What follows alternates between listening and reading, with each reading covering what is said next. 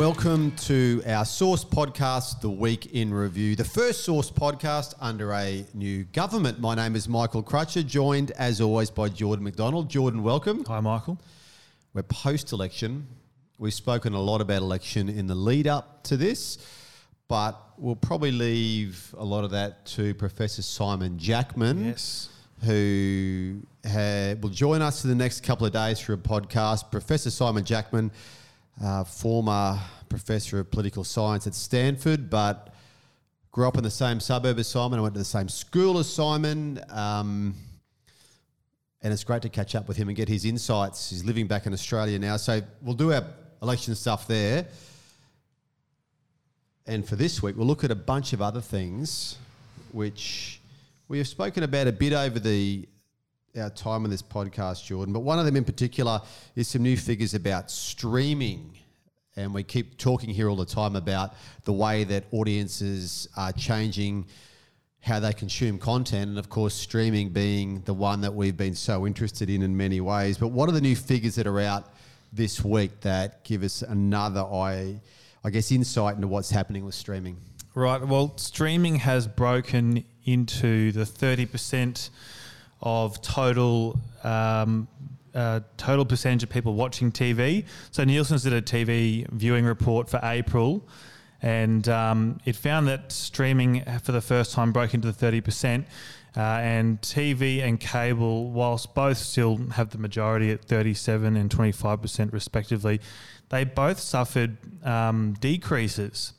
Now, So this is figures in the US. yes, these are US figures. But we often look at these US figures because yep. one, there's uh, obviously a bigger mass there than here, so they give us a better idea sometimes. But also because we've noticed, obviously over time, that you know, the trends in the US are normally always reflected here, if not at the same time, but but soon after. There is some crossover. So there's there was um, three key parts to the findings um, that led to the the increase for streaming. Now I mentioned that broadcast and cable still hold the majority, but they both saw decreases. We'll look at broadcast quickly first. So, broadcast is for people who don't know, there that's your free to air TV. Yep, yep, that's the one. So they were down about three percent for TV viewership, uh, for viewership. Pardon me, uh, and that was driven primarily by the declines in the dramas TV category, and that that particular category dropped about fourteen percent. So. That's because the US is sort of approaching the end of that broadcast season. So finales are, are happening or have already happened networks are extending current seasons, maybe with, with some repeats, sort of things like that. Yeah, so the season ended yesterday, I think, and Yeah. it's sort of going into the summer in the US. So they'll have their uh, put their feet up for a little bit. That's it. Like a lot of the sports too, they've concluded or they're, they're nearing their end of their season there. So, um, yeah, it brought the the category down about thirty eight percent compared to, to previous months. So we're looking at cable then next. They were down two and a half percent as well. Um, sports really kept them afloat, so they still hold the majority. They kept them afloat, but um, that, that was thanks to the the NCAA college basketball and the NBA, obviously. Um, but yeah, news was really down, um, like seventeen percent, despite the ongoing major news events like you know Russia's invasion of Ukraine. But more interestingly, and the focus of this piece was the the streaming, and that was driven heavily by the increase in this category called the other streaming category. And that's made up of all the new entrants into the streaming space that Yeah. haven't quite made that 1% breakthrough market share for TV viewership. Yep. Um, but they're there and they're, they've, they've picked up a lot of momentum. So, like I said, there's a lot of new entrants. HBO actually just in that last that last month there picked up their one percent market share. So they're into the, the into the overall graph now at the moment. Um, but the other platforms who uh, haven't, um, they increased massively. So Peacock and Apple TV were what the main two. Peacock was up 11% and Apple TV Plus up nearly eight. So Peacock's a bit. It's an NBC streaming service, so it's a bit like um, a free to wear Channel Seven, Channel Nine here in Australia. Yeah, pretty much. So this will be the space to watch these other other streaming platforms as they start to gain traction with consumers in the US. Whether or not that'll branch out and you know influence Australians or other countries like that, we'll see. It's interesting that you talk about even in cable TV saying that the NCAA college basketball and the NBA helped out there. And there was a press release that NBC put out yesterday, coming to the end of the, I guess, the free to air TV season as such Yep. over there, Yep. um, to say that uh, a record for the top show for the year, the top repeating show, which is NBC Sunday Night Football. In The NFL wins for uh, in the key metrics for an 11th consecutive year, unprecedented. So 11 consecutive years. So um, now extends the record according to NBC. It's their press release, so it's their their data. Uh, 11 years in a row now, Sunday Night Football. Um, previous to that, six years in a row, American Idol. Wow, really? Five years in a row, The Cosby Show and All in the Family. Four years in a row, Gunsmoke, going back to the 1950s.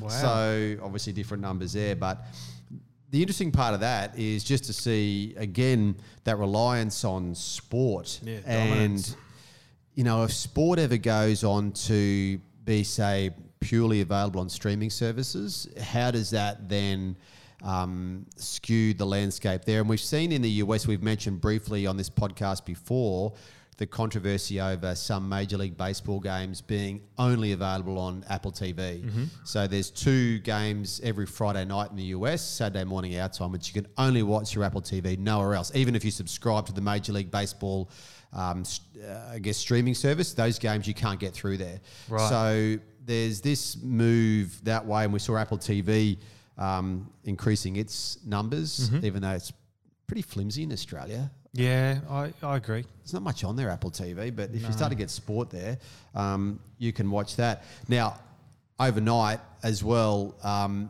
in the US, their annual Star Wars celebration began, which is like a three or four day conference, in person Wow. conference, where a whole bunch of people get dressed up in Star Wars gear.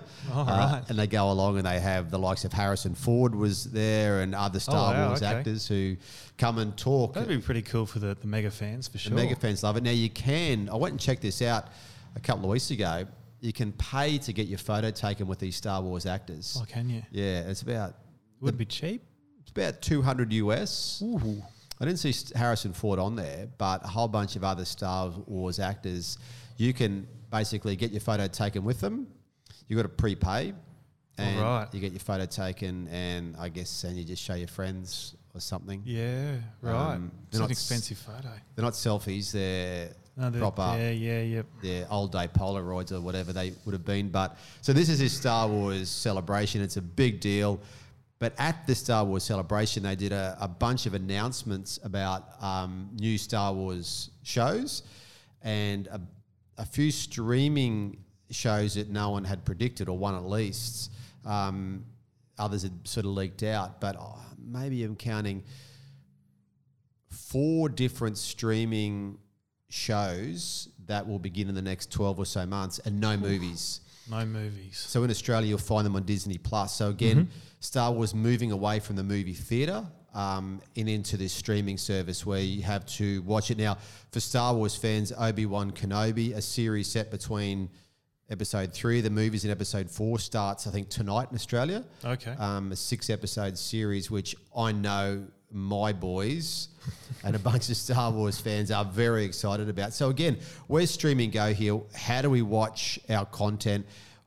How much do free to air TV want to keep up with their traditional spot? Um, what happens with the movies? Funnily enough, Harrison Ford this morning at the Star Wars celebration did talk about um, and release a a publicity shot from Indiana Jones 5 which is of course a movie that comes out in the cinemas next year, but it's 12 months or so away. So all of these interesting things about how we consume content, um, but the role of sport, the role of these, instead of a, a say Star Wars movie episode what would it be three and a half. It's a six episode TV series streaming. It's streaming. So Yep.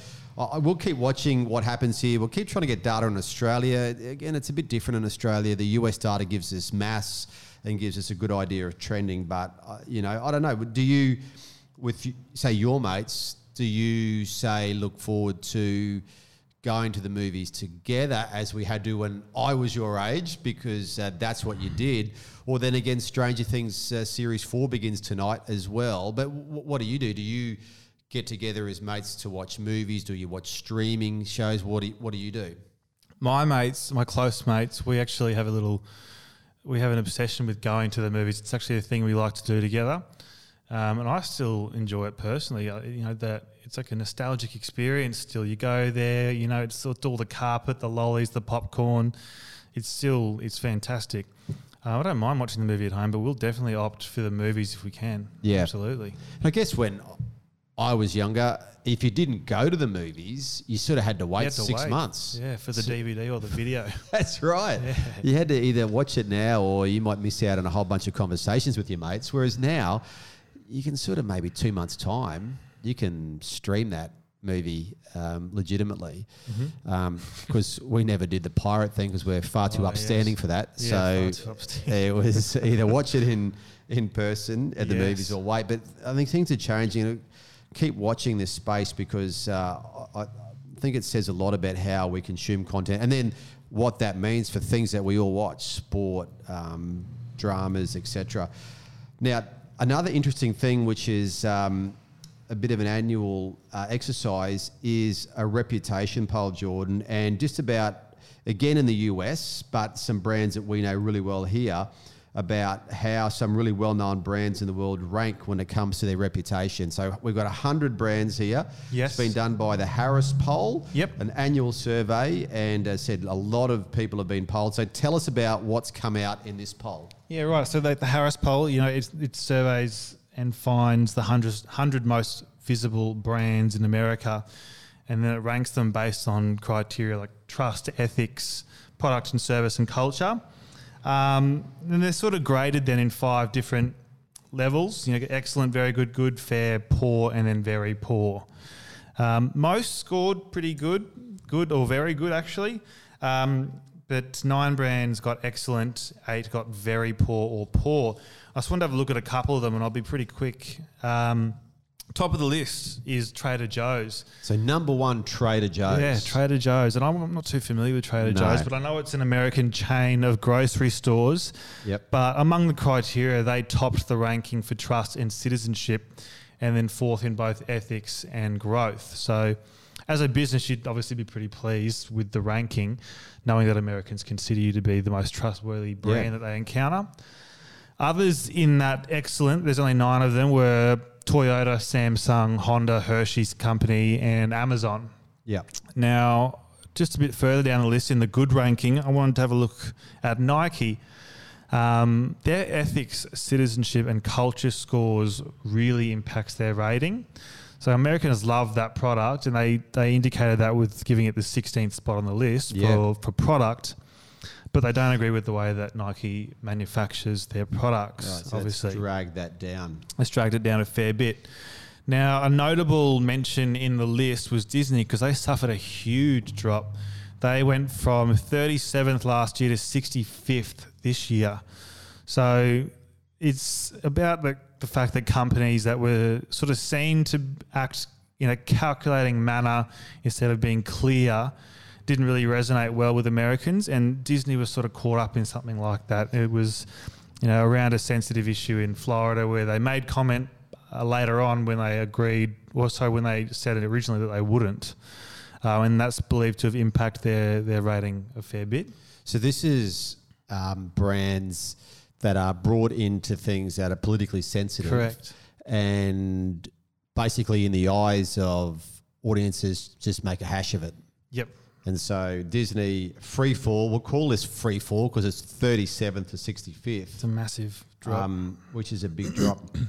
it is. It's it's really interesting this area because I don't reckon we would have had the same conversation ten years ago, but brands that we see it increasingly now they get brought into different political things. Now it can be things that are brought up um, to do in with their own companies in the way they treat certain um, areas. It might be uh, gender policy.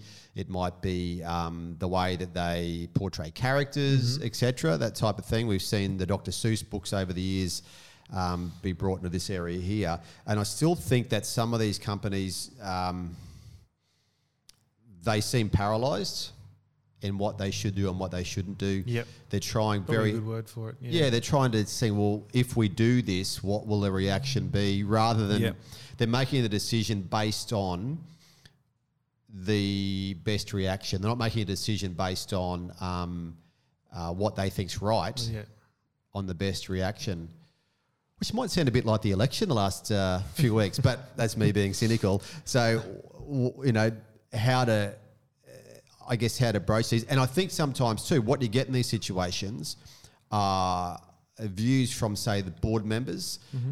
views from the executive of an organisation, mm-hmm. um, and then you'd have what you haven't had before, and that is employees who have access to social media and are not afraid to get out there and say things. And maybe the employees view changes from the executive or the board, and then you get what is, of course, conflict, and media loves conflict. Mm-hmm. So does social media. Yes, they do. So, uh, speaking of social media, these social media companies are on the list as well. Yes, so we've looked at the excellent, the good, and I wanted to have a look at the very poor. And um, I mean, it wasn't that surprising to me, but Facebook, Twitter, and TikTok were three of the companies or the brands, pardon me, in that bottom eight of the list. Now, I can understand why Facebook's there and perhaps Twitter as well. It's not the not the most enjoyable platform, but TikTok surprised me a little bit, I'm the same. TikTok, given how popular it is. Yeah, It scored in the 90s in every criteria, with trust being its worst. as in 96. nineties down low, as in Yeah, out so the yeah, worst. Yeah, exactly. Um, my perception of this, though, is that it's not really TikTok's fault as the platform. I think people really enjoy TikTok at the moment, but I think it's that it's part of the the population's general perception of social media as being untrustworthy, and I think it's just been bundled into that. That's a really good observation, that because I can't work out why TikTok is so low because it doesn't seem to be associated with that. Yeah. Um, you know, let's face it. Um, if Twitter was a bar, okay, and you walked into Twitter, if you didn't get whacked over the head by a bar stool in the first probably minute, you're lucky. But there'd be a bar stool flying over the bar somewhere. Someone would be throwing their drink against a wall, if not against a person. Um, Facebook is probably a tamer bar than that. Um, But there's probably still a few punch ups. But I thought TikTok was the sort of more fun place. Yeah. So it's surprising, but your theory on it sounds pretty good. I, I, I would think that's a, a good theory about where social media sits, hmm. especially in the eyes of some of the other brands that you mentioned in there. I mean, how, how do you compare, for instance, social media to the likes of Toyota, Samsung, Honda? No, yeah. But it's a good exercise to do that. It is. It is. No, I, I did fascinate me the TikTok one. I mean, the only way I can see TikTok, you know, in its own way is affecting its scores with some of the ads that it's starting to put through the platform. Okay. It's starting to look like a bit of a, deal, a billboard, pardon me. Yep. Um, you know, you open it up and you've got a sticker in that corner, a sticker in that corner. But look, this, uh, that's not going to impact trust, at least at the moment, in my mind. So, yeah, I think it's just been bundled up. Social media people don't trust. Yeah. Look, really interesting stuff. That's uh, a survey that you can go and have a look at yourself. If you want to get some information, look at each brand as it's broken down. What's the weekend like for you? Just working. Just some gigs this weekend. Just working. Yep. Non-stop. Yep. Well, hopefully it's a fine weekend. I hope so. I hope so. It's been so wet. It has been. At least we can get maybe a few fine days in a row. Keep an eye out for the podcast with Professor Simon Jackman when we'll talk about all things election and Simon's view on those. Mm-hmm. Fresh from the US, back in Australia. His views on how voters in Australia behave compared to how voters in the US behave and what it tells us about engaging with audiences. Until next week, Jordan, enjoy the weekend. You too.